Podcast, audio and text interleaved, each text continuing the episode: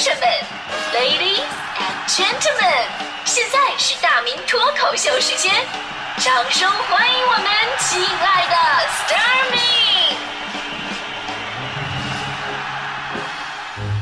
好，欢迎各位来到今天的大明脱口秀，我是大明。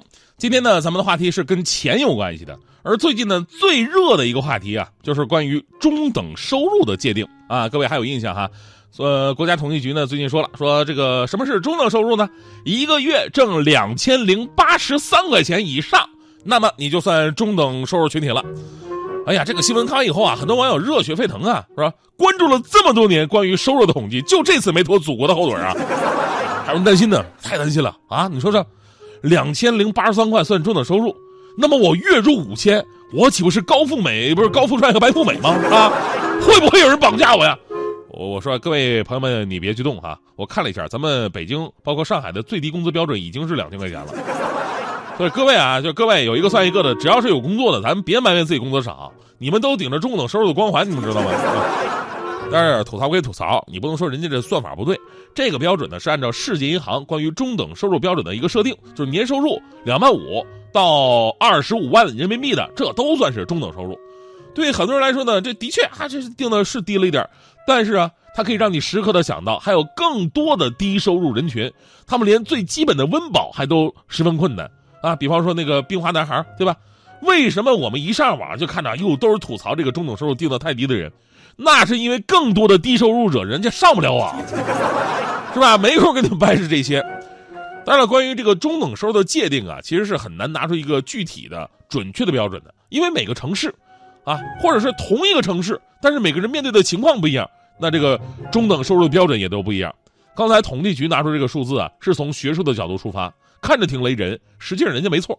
不过从感性的角度出发呢，哎，答案不一样了。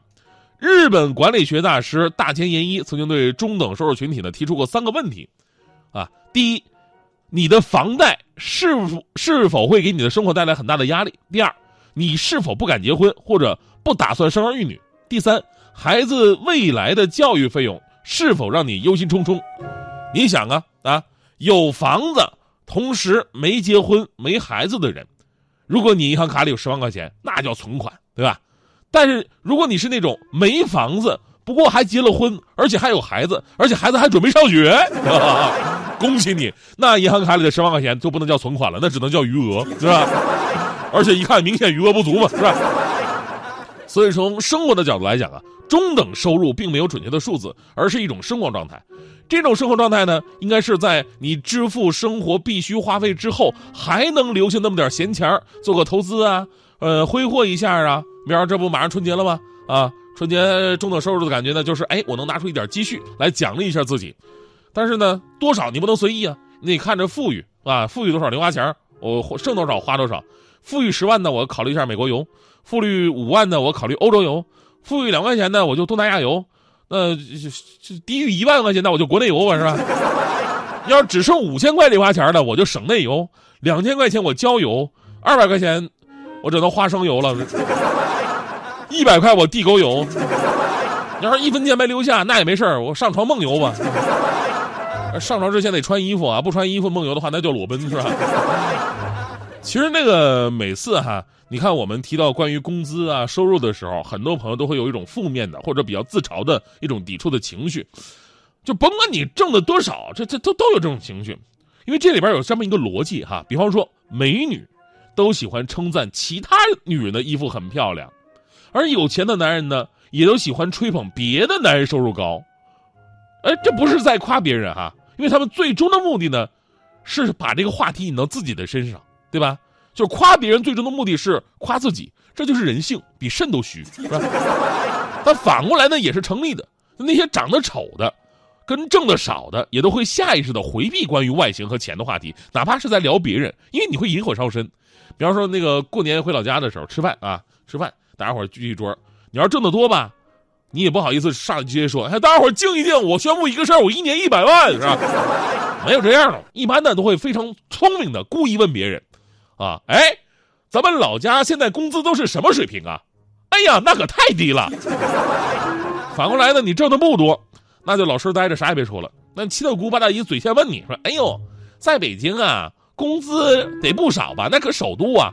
你只能说啊，吃饭吃饭吃饭。确实哈，在别的地方不说，就说北京，啊，挣的比传说的这个中等收入那真高太多了，是吧？那咱那就不可能两千多块钱，那就就多了是吧？万八千都有，那生活状态不好啊，是吧？你看我们台好多人都抱怨挣的少，没有年终奖。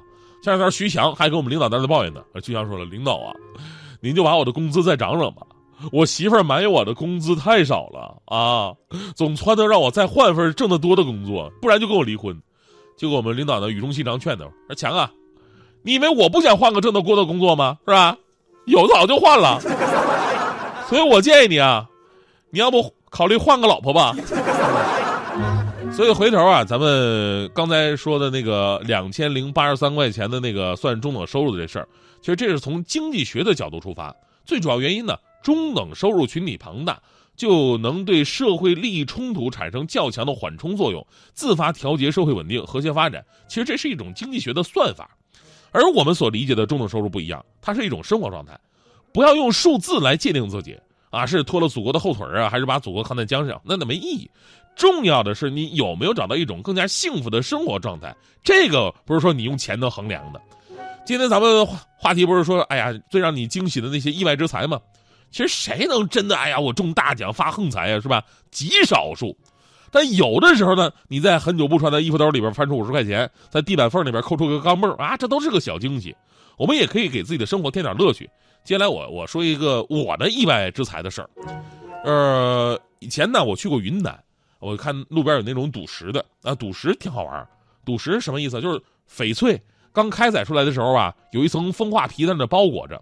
这个时候呢，你不知道里边是好是坏，是翡翠还是就是石头，对吧？世界上目前没有任何一种仪器能够检测出来。如果有的话，那赌石这行早就崩溃了，对吧？必须得切割之后，你才能知道这块最后翡翠的一个质量到底怎么样。有那种一夜暴富的。当然也不排除有那种一夜倾家荡产的啊！到云南你就看吧，就各种摊位，大的小的石头，贵的几万块的，便宜的几十块几百块的都有。你赌吧，啊，你花完以后呢，有可能一文不值。你花了有也有可能你花了几十块钱啊，几百万到手了，也有那种可能性。而我是有原则的人，我是那种就玩可以，我不能深陷其中，我就图个乐。哎，我就找最便宜的。而且呢，说实话，你要真有运气的话吧，不在乎便宜，不在乎大小。当时我就看旁边有一对小的。小到什么地步呢？就鹅蛋那么大小吧，鹅蛋那么大小。当时我跟老板那个讨价还价，说便宜点，便宜点。啊，说不能再便宜，我说便宜点。那外地人啊，东北人，东北人啊，东北人，我就随身带着刀，有可能。开玩笑。老板说那行吧，那那便宜点吧，呃，三三三三块钱吧。我说三块钱行啊，那拿下来了。哎，我跟你说，结果真是啊，切开一看，当场所有人都惊呆了。用他们的行话讲叫什么呀？那叫糯种满色。正阳绿六分水，没有一丝柳裂。哎呀，你看看我这运气，哎呦，我这太好了，我这叫做好到爆炸呀！唯一的缺点呢，就是有点酸，有点酸啊，有点这个倒牙。那老板说这也正常，因为那个缅甸的猕猴桃吧，它都这味儿。猕猴桃嘛，含有丰富的维生素，号称水果之王，吃这个不比赌石开心多了吗？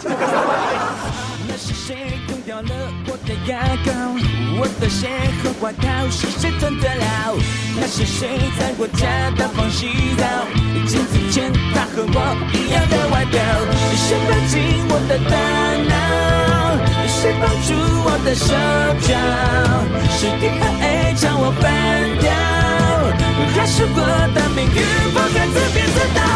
要跳那就跳，想甩就甩，跳就跳，跳更高，别靠腰，要跳心脏当火药，要不要难道要别人帮你决定？